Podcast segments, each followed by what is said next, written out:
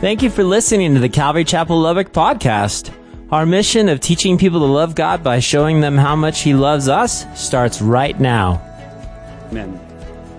At the height of World War II, there was a Protestant theologian by the name of Dietrich Bonhoeffer, and he was in prison for taking a stand against Hitler.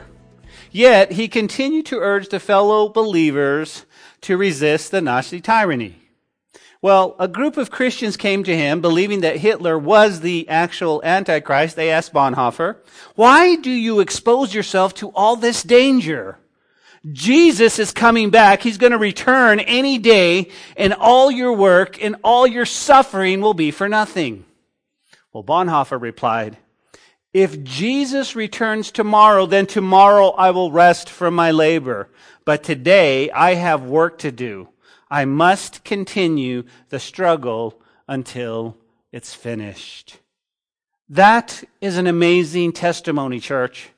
Why? Well, Dietrich Bonhoeffer was living, we could say, radical for Jesus despite what was going on in the world. Think about it. World War II, everything going on. People saying, hey, hey, calm down, cool your jets. Jesus is going to come back any minute. And, and, and Bonhoeffer says, no, no, no, no, you don't understand. You don't understand. He may come back tomorrow. He may come back in the next five seconds. But I am going to what? I am going to continue doing what I'm doing. You see, he lived radical, going against the flow. And Dietrich Bonhoeffer declared, I have work to do. I must continue the fight. What was the fight? Well, first of all, we can see that he what? That he loved God. He sincerely loved God. If we take a moment and we let that sink in and the weight of it, we have to ask ourselves that all important question Do I love God? You go, well, what do you mean, Pastor? Well, church is, I, I don't want to get caught up in, in loving the concept of God and not God Himself. There's a beautiful concept. Hey, there's, there's this great spirit in the sky. His God. He wants to love you. Wants to take care of you. I, we don't want to fall in love with the concept of God. We need to love God. And when we truly find and connected to God, we want to love people. And sometimes in our walks, that's the hardest thing to do is love people. And that's, we can see that Bonhoeffer did that. And of course, based upon the story, we know that he was living radically? Well, much like Bonhoeffer, in our story, there was a man much like him. His name was Enoch. And Enoch was a loyal follower of God. He told the truth despite opposition and ridicule. Let me say that again, church. He told the truth despite opposition and ridicule. And you and I, we can relate, can we not? We're living in a world where if we speak the truth, we are going to encounter opposition and ridicule. People don't want to hear the truth. People don't want to hear what you have to say about God. People don't want you to live your life about God. And you can bet, like Enoch, you'll run into opposition and ridicule. Well, not much is told to us about Enoch. Okay? And, and, and other than the Bible says that he walked with God and then one day he was not. That's all it tells us about Enoch. Right? But, but here's my heart, okay? I really believe that now, in these last days, you go, Pastor, you keep saying last days. I mean, I mean, let's, let's just, let's just get this out on the table. People have been saying Jesus is coming back for so many years. Will you keep saying last days? Well, think about it, guys. We've never been in a position ever before than we are for the return of Jesus Christ. We've never been that way before. Even just a few years ago, I mean, think about the, uh, you know, just think about how the, the, the cell phone has come about. Think about how it works now and, and, I mean, things that we can do with this, with just this tiny computer in our hands. Think about that there's nothing prophetically that has to happen before the return of the Lord Jesus Christ. Nothing. Think about how even now the RFID chip is being inserted into people's hands for the sake of convenience and even employment and security. You cannot get into your job without, without this chip in your hand. And you go, Pastor, I wouldn't take the chip. I just wouldn't. Well, here's the thing, guys. Here's the thing. That's, let me back up just a little bit. If we were to say, if we were to drop the mark of the beast onto society without any forerunning, people would reject it. But you start conditioning a society, a culture, with security, with, with, you know, identity theft the way it is, and you, oh, I want to, I want to make sure that wasn't me, and so forth. Guys, you can see how it, the world is headed that way. And so, I believe that God is shaping us down here so that we fit in heaven. You go, what do you mean? Well, I believe that part of living radical is going to be suffering. And I believe that part of living radical is going to be persecution, specifically in the last days. But now, as we come to the end of our series, I believe that living radical has actually come full circle. You go, well, how so? Well, Enoch, guys, was, was a man who I believe had an encounter with God. Well, why do you keep saying that, Pastor? Because, guys, it's not enough for us to attend church. It's not enough, uh, enough for us to be attenders, and we walk out of here and, and, and we're not changed. We don't have an encounter with God. We have to come and open up our hearts and say, Lord, speak to me. I got to hear your voice. I want to walk with you every single day. I want to know that I'm in the right direction in what I'm doing. And Lord, I want to have this relationship.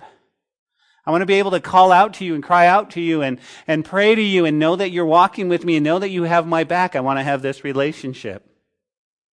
You see, Enoch, I believe, had an encounter with God. I believe he loved God, and I know that he walked with God every single day. But I also believe that Enoch, church, is a picture of hope for you and me. For you see, one day, as we continue our walk with God, well, one day I believe that we'll be taken as well. You say, Pastor, whoa, whoa, whoa, whoa. Well, let me clarify this, okay? Let me clarify this. As we walk in a world of darkness, simply reflecting the light of Christ, living radical for Jesus, I believe that someday we will take our final breath in on this earth. You go, well, what, do you mean? You're going to talk about death again? Well, here's the thing, guys. None of us is promised tomorrow. None of us is promised next week. None of us is promised even tonight. And I think it's important to realize that, again, that, that there will be some of us who will have our final days on this earth. And here's what happens, guys. You will take your final breath on earth. Because you're a believer, you will exhale the final oxygen out of your lungs. Your body will stay here, but you will be in the presence of the Lord. You go, how so? Well, the Bible says to you and I, to be absent from the body is to be present with the Lord. Now, for believers, we're going to just go, it's going to be glorious. And I really am excited because I really believe that all of us who love Jesus and follow Jesus won't see death, if you will. I believe Jesus will stand, come in the middle of it, and say, Hey, you ready to go home? And I'm like, Yeah, let's get out of here. And I believe he'll take us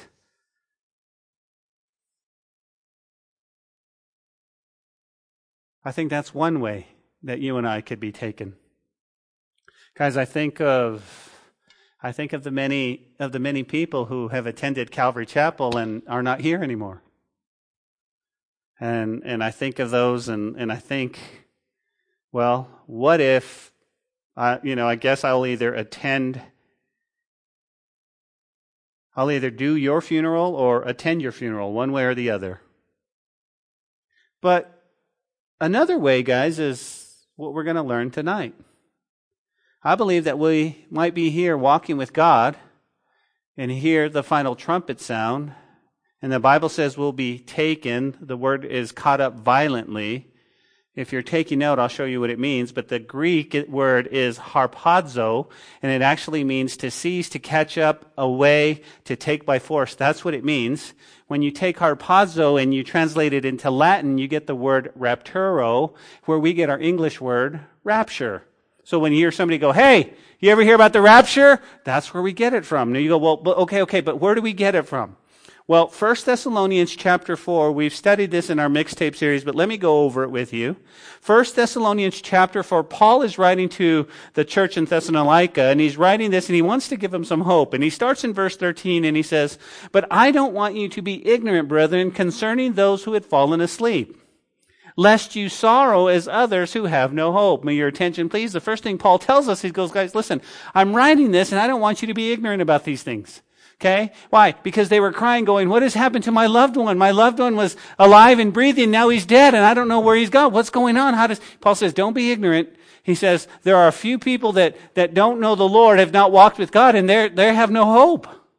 He says, But for you, for you, church, he says, Here's, here's the remedy, verse 14. For if we believe that Jesus died and rose again, even so, God will bring with him those who sleep in Jesus.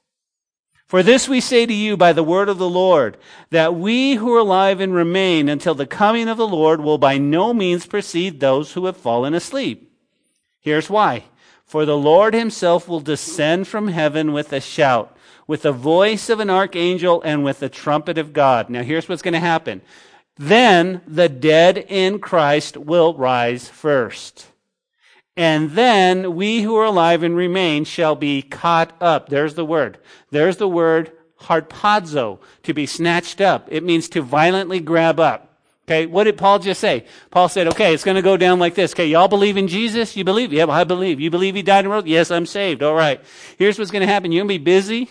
You're going to be doing your grocery shopping. You're going to be doing whatever you do at your work. And all of a sudden, you're going to hear this trumpet sound and the ark and the voice of an archangel, and you'll know the Bible says the dead in Christ will rise first.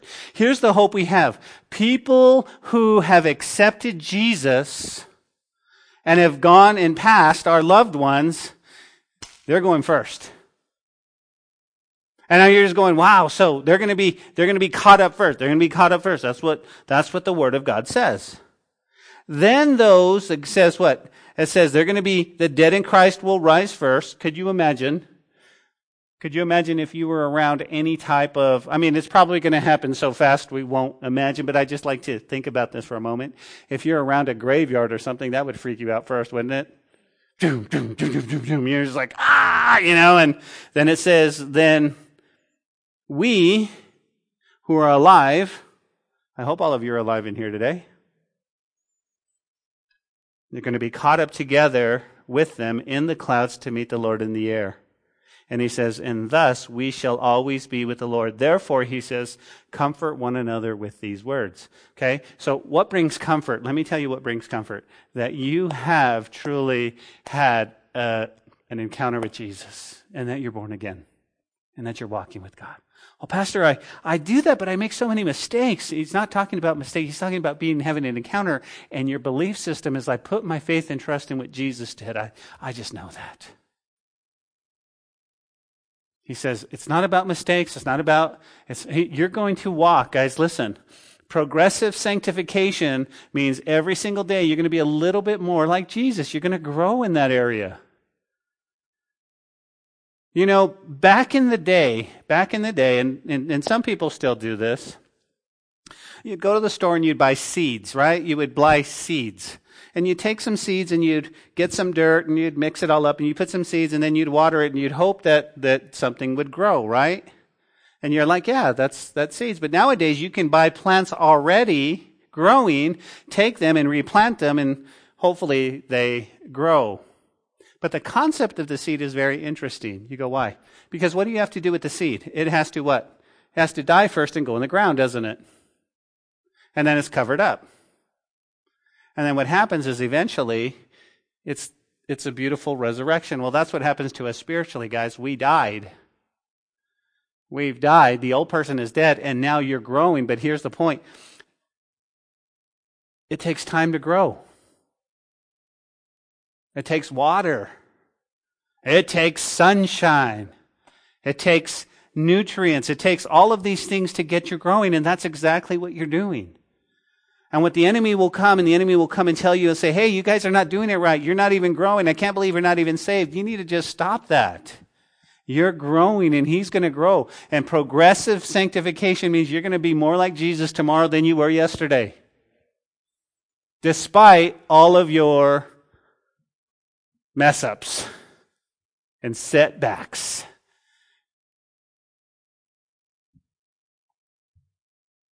You're growing. And that's the beautiful thing. Don't ever let the enemy tell you that you're not growing, that you're not somebody. I've said this a thousand times. Listen, you go bend, bend, bend, bend, bend, bend, bend, but, but I'm not where I want to be. Yeah, but you're not where you were. I, I, there's so much, I just see my, yeah, but you're not where you were. Do you remember where you were? And so,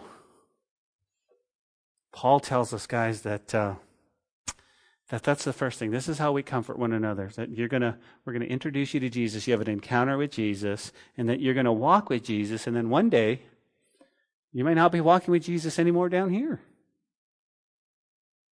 And that's the hope. He says, therefore, comfort one another with these words, right? Now, that's Enoch, and we'll get to him in just a minute. But consider with me Guys, people from all walks of life living radically. And I got to be honest with you. When we sat down and said, okay, we're going to do a live radically series, I didn't point, I didn't picture, I didn't point these guys out and I think this is how it would work. And it was the Lord. And we started with one and we just kept moving, but, but, but let's go through. Let me show you. Let me show you. For example, guys, we've talked about six particular persons, right? Today will be the seventh. But we started out with a fellow by the name of Zacchaeus. Now, Zacchaeus was an interesting fella, and he had a real encounter with Jesus. And his salvation caused him to live even more radically. You go, what do you mean? Think about this. He gave away half his wealth to the poor, and he gave back four times what he had stolen, right? Now, let me just dig a little bit deeper because on my desk is a book that I'm reading, and it mentions Zacchaeus, and it brought out some stuff that that just, just blew my mind. And so I wanted to share it with you. Okay. So we know that Zacchaeus, what was he? He was short in stature. He was a short in stature. He was a small little man. Okay. But stature also means that nobody liked him because he was a tax collector, a chief tax collector. Okay. So let's dig just a little bit deeper on Zacchaeus. Zacchaeus was, he was a short man. But the question that we would be asking if we really studied this, we said, well, why wouldn't a short man just kind of stand in front of the taller people, right? If you go to a parade, where do you want to go? You want to get in front of all the, I mean, if you're short, that's what we do, right? We go to a parade and what do we put our kids? We put them in front. Right? And you go, well, yeah, that, that, that makes sense, Pastor.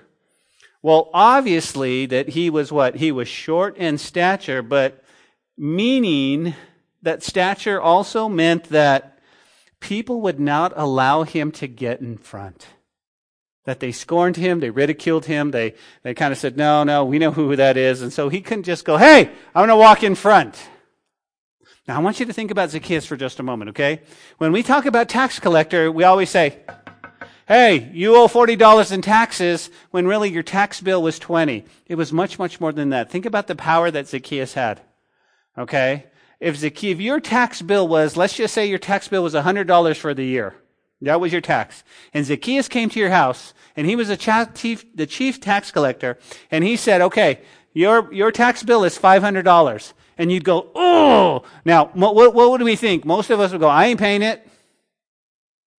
I know it's not $500. You know, you realize that he had the authority and the power of the Roman soldiers to come in and take you to prison. You had to, by force, pay it. And so you're just, you were just, you looked at this guy and you're like, look, you have the Roman army at your command. Oh, get out of my neighborhood. That's how much they hated Zacchaeus. So Zacchaeus also, guys, well, he does what is considered undignified. You go, why? Because Zacchaeus was rich, he was very proper. And he handled him in a very dignified way. Well, he did something that was, was so undignified that he was actually open to ridicule. You go, what did he do? A man of his stature, his status, did not climb a tree. You guys know what I'm talking about? I mean, you just, he just, he would not do it. Zacchaeus says, I don't care. Right? I'm going to climb the tree. Why did he do that? Because he wanted to see Jesus. And I think that's so important. That's so important. How many times, guys, how many times, how many times are we going, no, I won't do that. I won't. His, his need for Christ, the living God, far outweighed anything that anyone could say or ridicule him about. Well, guess what? Here comes Jesus, right? Jesus comes along, and guess who he saw in the crowd? Who were they? Well, you realize that in the crowd was mainly respectable and religious people. And they actually felt what? They felt superior to sinners and tax collectors. They thought they were, they're in the crowd and they're like, we want to see Jesus too. And I don't understand why we don't see Jesus. And Zacchaeus is like, I can't get through. They're not letting me through. Now, let me give you a nugget of truth, okay? Jesus, instead of addressing any of them, those that felt what? Respectable or the religious, guess what he did? He singled out the most notorious sinner in the whole place. You go, wow, do you realize that? And Jesus, when he saw Zacchaeus, Zacchaeus, now, now listen, listen. We, we sing that song, right? For I'm going to your house today. We, we, we can sing the song and, and we know, it. but guys, listen, that encounter was life changing. And you go, why? He was the most notorious sinner on, undignified on a tree, open to ridicule. Jesus comes by and says, I'm not worried about these. Zacchaeus, and when Zacchaeus saw that Jesus had chosen the least virtuous person in the crowd himself for a personal relationship, this is when his spiritual understanding began to change. You go, how so? That encounter produced what? He began to realize that God's salvation was by grace, not through moral achievement or performance. Wow. Did you, did you see that? That encounter started in the tree. Well, that left Jesus open to ridicule, right? Well, I can't believe this. Right, right, right, right. I can't believe he should he should be talking to us. We're the religious people of the day. Here's what I love about Jesus, right? Uh, here's what I love about if Jesus were to come back today and and walk.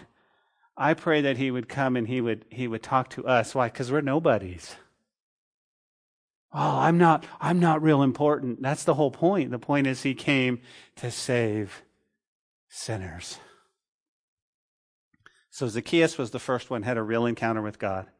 Then we talked about Daniel, right? Daniel lived for God. He just got up and he said, okay, that's what happens when we get saved, guys. At that point, we begin to walk for Jesus. It was the other day. that Nathan and I were having this discussion and she said, you know what? One of the things that I remember when I got saved, nobody told me I had to read the Bible. I shouldn't do this. I shouldn't do that. I just knew when I got saved, I had a real encounter with Jesus and I began to walk with him. Now, we do have discipleship and we continue to push you through discipleship. That's great. Get good knowledge, have a good foundation. But she began to walk with Jesus, just like Daniel. She began to walk. Why? Because everybody was going the, the, the different way. And, and, and, and Daniel says, guess what? I am a, I'm a Hebrew, not a heathen. And so, regardless of what everybody's doing, he was walking and living for Jesus every single day. And that hits close to home, guys, because we get up every single morning, and I think it's real important that we spend time with the Lord, talking to Him, walking with Him, praising Him, worshiping Him. And then I think we allow Him to have, have, listen, there's encounters for us every single day that God wants to use us if we're just open. God, what do you, what do you have for me today? Somebody comes walking in your office that, that never walks in your office and you have a great conversation and, and you're a hope of encouragement. Well, Daniel lived radically simply by what? Living for God in a world that what? That wasn't living for God. And then we talked about we talked about Tabitha and how she stepped up and served. And that really should be a byproduct of us walking with God. Where's the need? Where can I fill a need? What do I need to do? What can I where can I serve? Where can I serve? Why? Because we're not serving the church, if you will. We're serving who? We're serving God. When you serve and you're just like, I'm here, I'm available. That's that's what she did. And and and because she served, guys, guess what? Man, lives were changed, lives were changed because because Tabitha thought, what could I do? What could I do? How can I serve? And then we talked about Jonathan. You remember him? King Saul's son and David's BFF. He was a man who stepped out in faith to watch God work on Israel's behalf. And, and here's my prayer. I'm praying and I'm waiting, guys. I'm waiting for, for men and women to step up and go, God, use me. I'm stepping out in faith. What can I do? I'll lead a Bible study. I'll, I want to be trained up. I'll, what do you want me to do? I'm deathly afraid to sing. I'll get up there and sing. I'll step out. God, if you're with me, I want to do something. Be a Jonathan. Step out in faith. Guys, I don't want to plant churches just to plant churches, but I know that we need we need Bible teaching churches all over Texas. We we need that. People need that.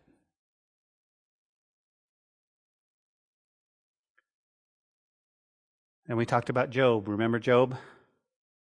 And how he suffered for his faith. He lost everything, every bit of his stuff and family, as well as his health. That was Job. And sometimes in this world, guys, we're going to suffer. It's written, it's written throughout. I mean, if you want to do a study on suffering, you'll know a lot of, I mean, think about it.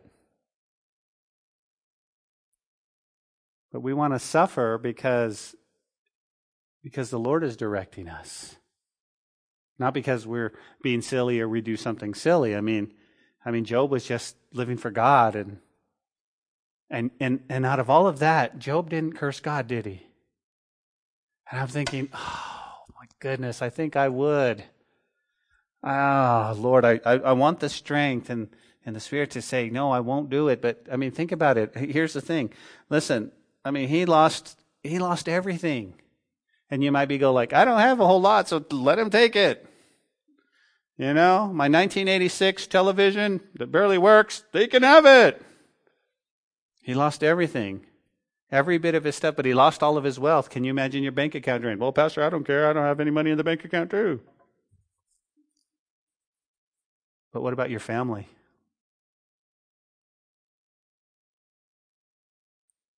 And family, guys.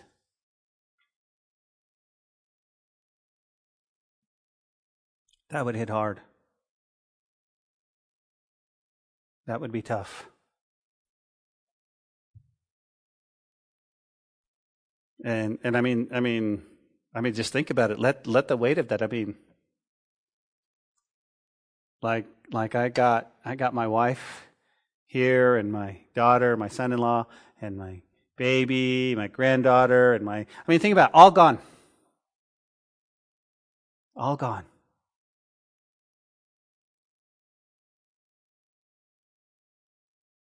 And maybe I can crawl out through that, being honest.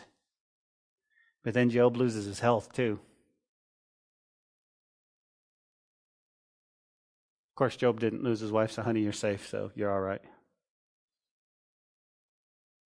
But I mean, that's just.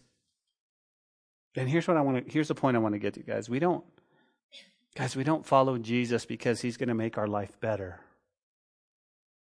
I mean, He does, doesn't He?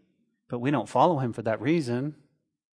Guys, we follow Jesus because he should be better than anything that you, anything in this life.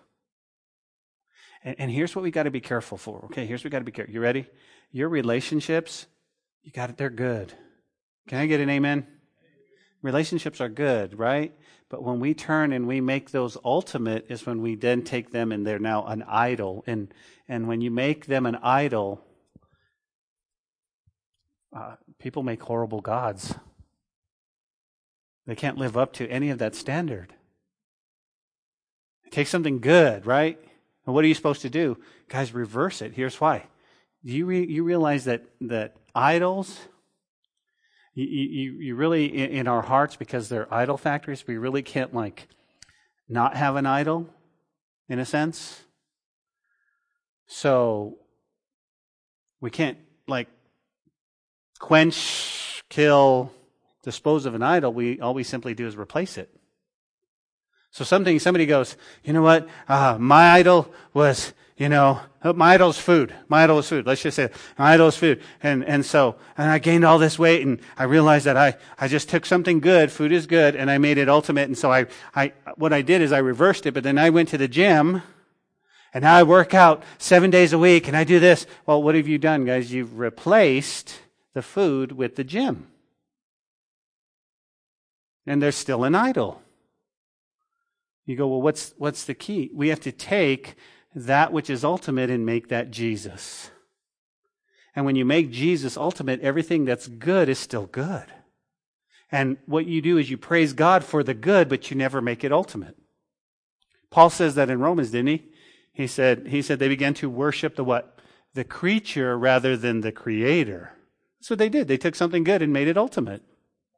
And so again, we don't follow Jesus because, why? He makes life better. We follow him because he's better than life. And for the sake of our study, I've got to hurry. Last week we talked about Stephen, and Stephen was a man who was persecuted and actually killed. Do you know what his crime was? You know what his crime was? loving God, serving widows, and having Bible studies. That's all.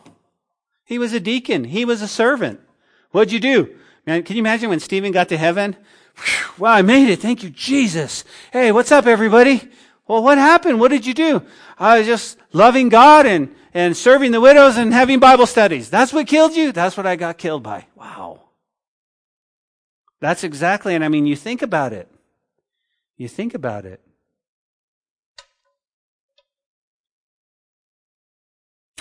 So let's break this down real quick, okay? Here's what living radical means it means you have a real encounter with Jesus. You begin to live your life for Jesus. You begin to step up in your faith and meet the needs of those. You just start to grow and serve. Then you begin to step out in faith and find your place in ministry. But you also realize that radical living means sometimes suffering in this life, and radical living sometimes means persecution or even death. And now, last but not least, our profile tonight is found in a man named Enoch. Uh, allow me to set the stage. Enoch, guys, holds a rare distinction in the Bible. Why? He did not die. Instead, the Bible just says that God took him away. Scripture does not reveal much about this remarkable man. We find his story in Genesis chapter 5 in a long list of descendants from Adam. The Bible tells us that Enoch walked faithfully with God in Genesis 5.22, and then it's re- repeated in 5.24. Um, so we know that he was special to his creator. The time well, it was a wicked period right before the flood, guys, where most men did not walk faithfully with God, okay? So let me set the stage. It's almost like the same scenario that you're facing. Okay, you're living in a world, if we can shoot straight, where a lot of people are not faithfully walking with God. They will claim Christianity for whatever reason, but we're living in a world where they're not faithfully walking with God. This is what's going on in Enoch's day. It's about, it's about to go down, and this is the scenario we get. Okay? So, these men, they walk their own path, their crooked way of sin. Guess what? Enoch didn't keep silent about the sin around him. Jude says that Enoch is going to prophesy about those old people. We'll talk about that in just a minute. But with that, let's pick up our story in Genesis chapter 5. It's simply an, a, a genealogy from Adam to Noah. Look at verse 18. It said, Genesis 5:18 Jared lived 162 years and begot Enoch. And after he begot Enoch, Jared lived 800 years, had sons and daughters. Verse 20. So all the days of Jared were 962 years and he died. Enoch lived 65 years and he begot Methuselah. After he begot Methuselah, Enoch walked with God 300 years and he had sons and daughters. So all the days of Enoch were what? 365 years. And Enoch walked with God and he was not, for God took him. That's all we got on Enoch. There it is. There's your Bible study. Let's go home. No, just kidding. Stay there. Now, here's what's really cool before we get into what happened with Enoch, let me kind of give you some interesting facts about these verses, okay? We know that the Bible said, now, if you want to take note, this is going to be cool, okay? We know that, that Enoch's father was Jared, okay? Now, I know what you girls are thinking. You're thinking the jewelry store. Don't go there, okay? He didn't go to Jared. That was his dad, okay? his uh, so Jared's had children. He had Methuselah, and then it says he went on and had other sons and daughter. Well, Methuselah's great grandson was a fellow by the name of Noah. So now you got Jared, you got Methuselah, and you got Noah. Okay? So let's chat for just a moment. Okay? This is going to blow your mind. Jared has a boy, and they name him Enoch. Then he goes on to live, check this out, 962 years before he died. That's a long time to live. 960. Now remember, this is pre-flood days. Okay, this is before judgment had come on the earth. They're living a long, long time. Enoch has a boy and they, he goes, oh, look at this boy and, and, and let's name him Methuselah, right? Well, at the ripe old age of 65, that's basically when, when, when Jared has Enoch at 65 years old. Can you imagine? If you live 962 years, when you're 65, you're like a toddler. I mean, this is like, I mean, I'm not even in my first hundred years. Check this out. If you're taking notes, the name Jared actually means, check this out, to go down or to descend. That's what Jared means. And you go, okay, then he names who? He names his son Enoch. You know what Enoch means? His name means dedicated and trained. So you got Jared, Enoch, and then Methuselah. His name means when I die, it will come. Can you imagine that? Can you imagine naming your kid? What's his name? When I, when he dies, it'll come. What? I don't know, but that's what we named him. When I die, you, you guys tracking with me? Now, interesting story. Methuselah lived to be 969 years old. And when he died, what came? Judgment. The flood came. Do you realize that? He lived. Now, and you go, wow! Right? The flood happened right after Methuselah died, and he was the oldest person ever to live. He lived almost a thousand years. Well, why? Guys, if, if you have a pencil handy and you're still there in Genesis 5, you can circle Methuselah and you can put God's grace. You go, why? God was just patient. He was, he was just 969 years.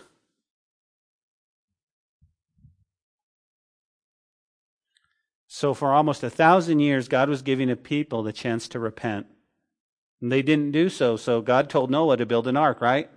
After 120 years, and this amazing object lesson, why? Because it's an ark. The world was in judgment. You guys know what that judgment was? It was the flood, right?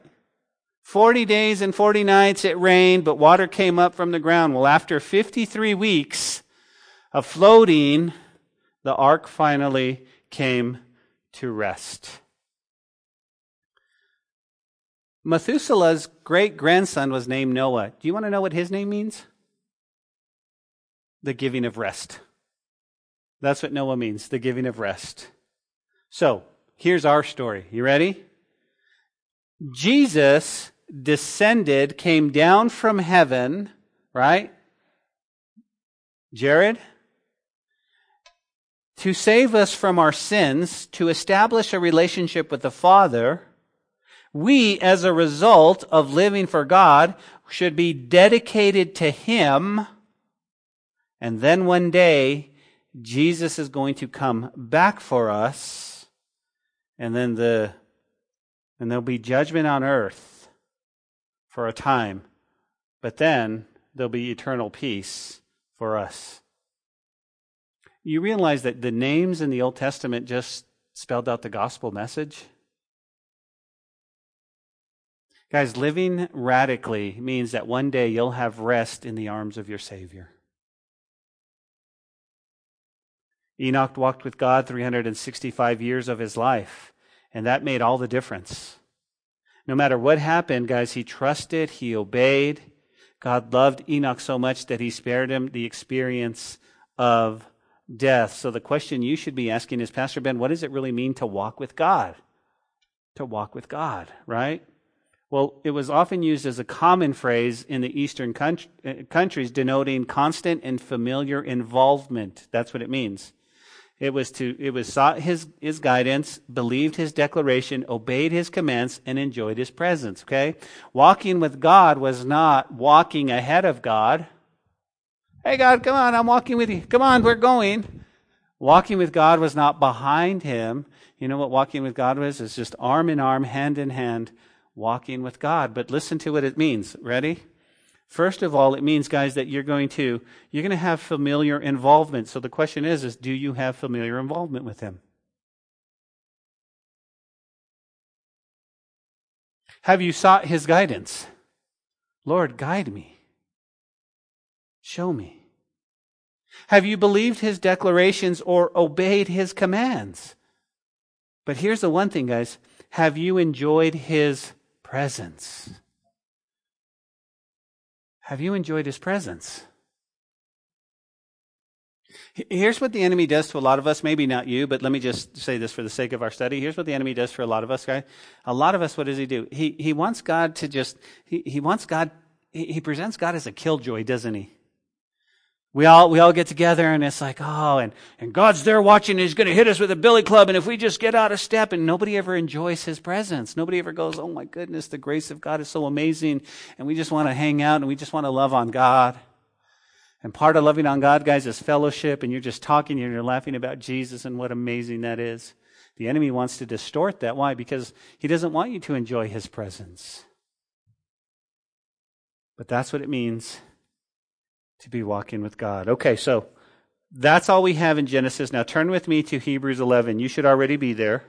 Here it tells us that Enoch was pleasing God. Hebrews 11:5. Notice, the writer of Hebrews tells us, by faith Enoch, there he is, was taken away so he did not see death, and was not found because God had taken him. For right before he had taken, he had this testimony that he pleased God. Do you guys see that? Do you see that? The writer of Hebrews assumes that only a man of faith could enjoy close communion with God. And he says, listen, before he was taken, he pleased God. By faith, guys, Enoch, Enoch pleased God. But let me tell you this too. By faith, you please God too we please God as well. The Bible says that one day, you can see it in Hebrews, that Enoch was minding his business, having good fellowship with God, and God said, Hey, come on home.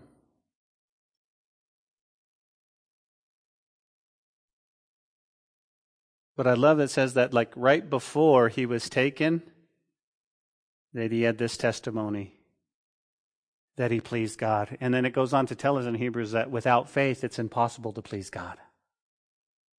Now, last turn, guys. Jude chapter 1. Jude chapter 1.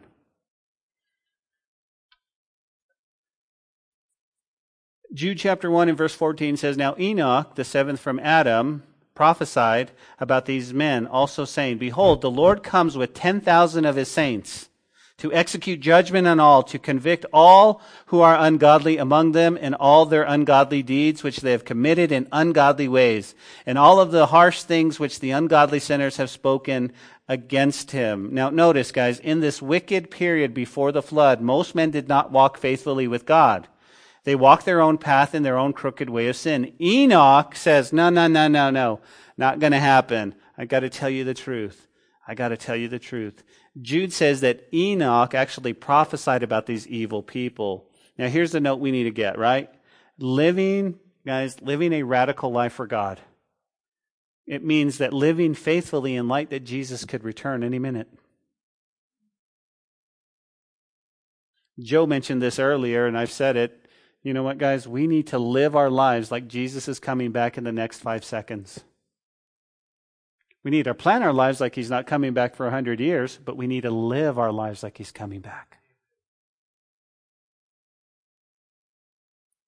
Number two, living radically means, guys, we can't keep silent anymore. We need to speak the truth in love. We need to speak to those, to anyone who will listen. We need to share. We can't keep silent. It's funny, I was listening to the radio the other day and that old song came on. I think it was 97, one of the oldies, but it was that, that song where it says, Silence is golden, but my eyes still see. And I keep, I always remember that, you know, silence is gold. And it's like, it's not when people's lives are at stake. You know, we, we've got to speak the truth.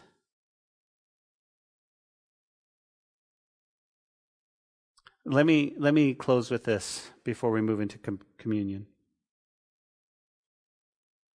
Enoch and the other Old Testament heroes mentioned in the Hall of Faith walked by faith, guys, in hope of a future Messiah. The Messiah has been revealed to us in the Gospels as Jesus Christ.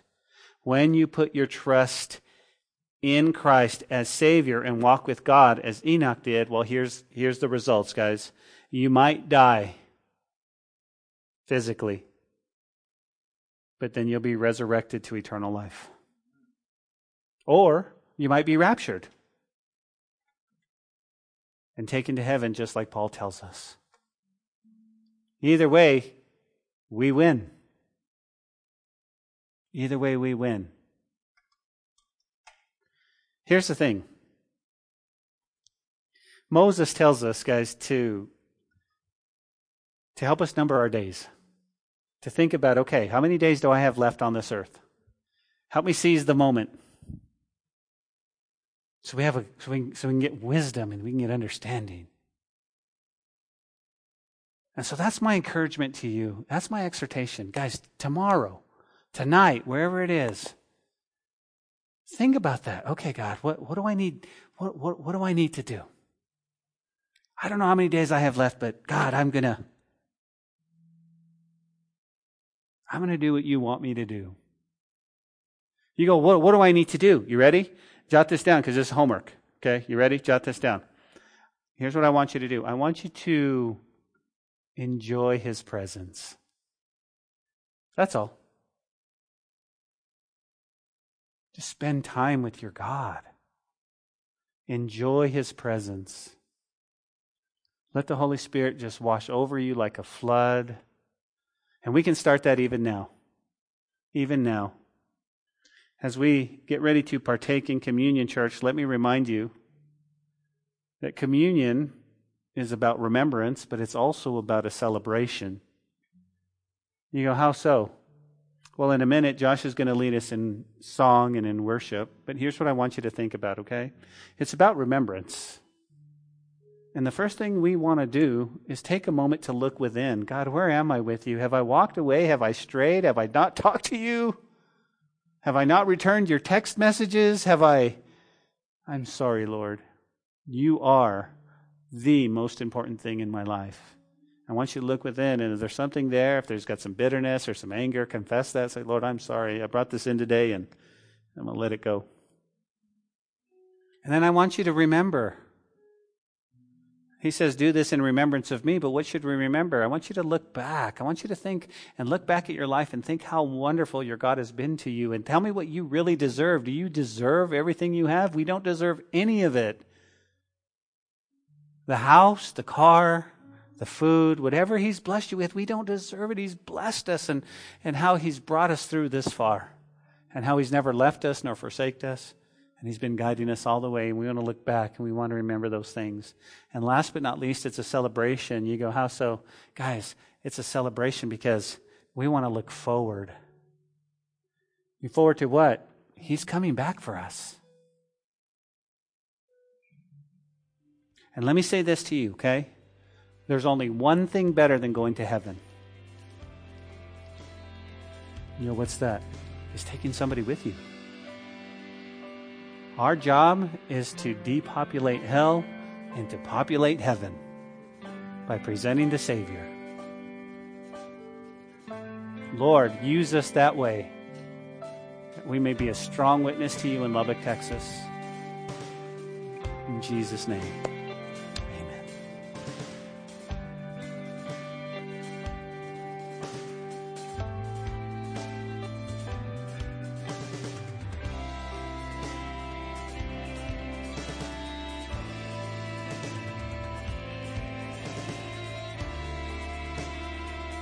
Hey, this is Pastor Josh. I hope this message has encouraged you in your walk with Jesus. If it has, we would love to hear your story of how it has impacted you, or especially if you responded to the invitation to receive Jesus into your heart as your Lord and Savior. To get in touch or to receive more information, please contact us by phone at 806 799 2227 or send an email to calvarylubbock at hotmail.com. Again, that phone number is 806 799 2227. Also, if you want to partner with us financially to take the gospel to West Texas and the world, please click on the donate button on calvarychapellubbock.org. Thanks for listening to the podcast. May God richly bless you.